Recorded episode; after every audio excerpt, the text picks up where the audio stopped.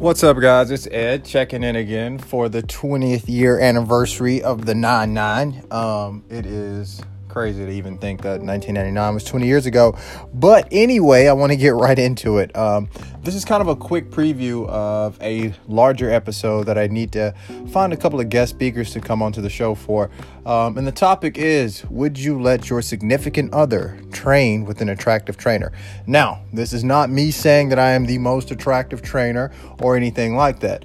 This is me really wanting to have an open discussion um, to get people's perspective on this because when I personally had to deal with this, uh, when my uh, long term girlfriend or ex girlfriend now was thinking about getting a trainer or just told me that she'd gotten a trainer, I was like, hell no. But my reasoning behind it was not because the way this guy looked or because of his Instagram or anything like that. No insecurities on my half. It was because I'm totally against corporate pricing for training to begin with. I don't believe it's fair to charge someone $100 a session if you can't make them look like $100 better. Um, and if you don't practice what you preach, I don't think you're worth the money. And um, if you're dating someone that is literally the best trainer in the entire world, and that's how I feel about myself, um, then I think it's kind of disrespectful to go out and find someone else. Now, I know that every physician should not be his family's doctor. And if that makes people uncomfortable, then they by all means should go out and find someone else. Um, but I, I, typically don't like training anybody that I'm dating because uh, when it's free, people tend to respect it a lot less.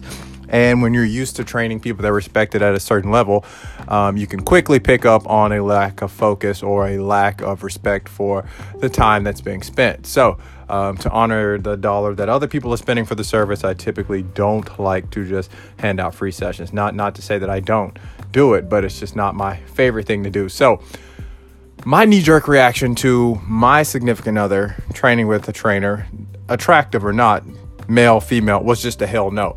But I have personally dealt with this in my business um, on the wellness side of what I do at least 20 times. You know, um, I've trained people for their weddings. Even when I train them for their weddings and I get to know their uh, future spouse, you know, they're all hoorah and they're very excited about it. They like that the that their significant other is spending time outside of you know them having to give them 100% of their attention and focus around the house and um, it's normally a very i'm a very healthy addition to very healthy relationships that are geared towards marriage to begin with but um, even still after those people get married a lot of times they'll fall off um, you know, you get married to someone, you show them what they're getting, you're their prize, you're their trophy. Um, and, and, when you see each other, you just feel so lucky to be getting to spend the rest of your life with someone that is so great as a person and yes so beautiful and, and body and, and glow and everything else right and then right after the wedding you watch people just stop doing everything they did for the wedding you know um, they just fall off it's like boom married then honeymoon party it up new habits not training anymore, getting out of the old habit, and then it's a rapid deterioration. So, what you signed up for normally isn't what you're getting. And if you're not going right into making kids or practicing to make kids, then um, you have no excuse, you know. And even people that I know people that train and and uh, right after they get through having kids, or all the way up until they have kids, and then as soon as they have the kid, they get their body back in shape. It's all about how you prioritize your health. Now, get that out of the way, right? You got to ask yourself is it a jealousy thing? Is it an insecurity thing? Is the person that you're with afraid of you outgrowing them? Um, is the fact that you're focused on getting your health together, staying looking your best, highlighting that you're not um, settled in, in, in, your perception of self, that you don't think that you're this, as good as you can get? And so you think that your later days will be greater days. So you're training to look better over time. And these people have accepted, or your significant other could have potentially accepted the fact that they've already reached their peak. They don't think they can do better than you, and they don't want you to try to do better than them. So they don't want you to train, regardless of what the person looks like, right? Um, that's one potential, um, I guess, on the way to look at it. So there's that. Then there's this. This is what really gets me some guys have a, an immediate knee jerk reaction that's like, hell no, you can't train with that guy. And I get it.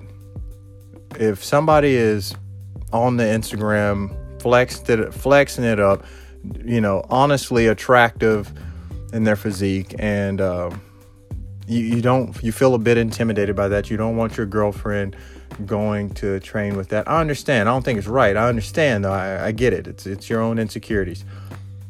But when you're telling someone not to do something that is genuinely good for their mental and physical health, to accommodate you in your mental and physical weaknesses, you realize you're asking this person to come down on that level. Now, you challenge them. They have to then put their physical and mental health behind your insecurity. So they have to go down to your level instead of you coming up to theirs. When it truly should be a type of uh, scenario where this person's doing this and it's a great influence that this person's training with a trainer and they're very health conscious and that is a great influence and it makes you be more accountable to it because you don't want to be outgrown you don't want to be outshined you do always want to um, accommodate or or um, what, what's the word I'm looking for? You do want to always be a great supporting cast or, um, you know, compliment. You want to compliment, compliment the person that you're with. So that means you're going to have to get with the game plan. Right now, you tell the people they need to stop doing what they're doing. They need to downgrade. They need to compliment you and your lack instead of you complimenting them and their abundance. That's crazy. I don't understand it. It's crazy.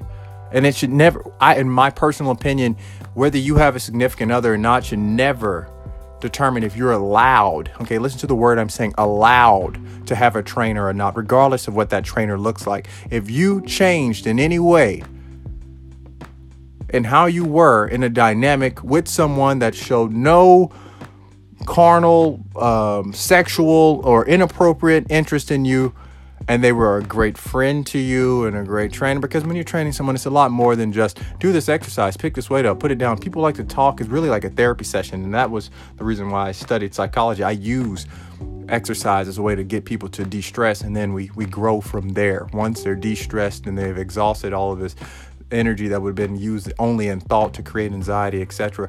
Uh, I use that, you know, and I get them back to homeostasis, and after that, we can grow from there, you know. Uh, but anyway, it I, I just I just gotta bring on a female trainer, okay, and a, and another person, male or female, that has dealt with this topic firsthand. This is just a preview, seven minutes in, and um, when you listen to this, please reach out. Let me know if you'd be interested in coming on the show, giving your perspective on this, because this is something that's very real. And I, I deal with it on a daily basis. People have to ask their girlfriend if they'd be okay with them training with, and that really just tells me you got a jealous boyfriend or girlfriend. You got an insecure boyfriend or girlfriend. And I think it's weird to, a little, a little weird to marry somebody that you have these jealous and insecurity issues with um, right out of the gate. But you know, to each his own. Anyway, uh, love you guys. Stay stay tuned. Reach out. Let's get this uh, let's get this show recorded. Peace.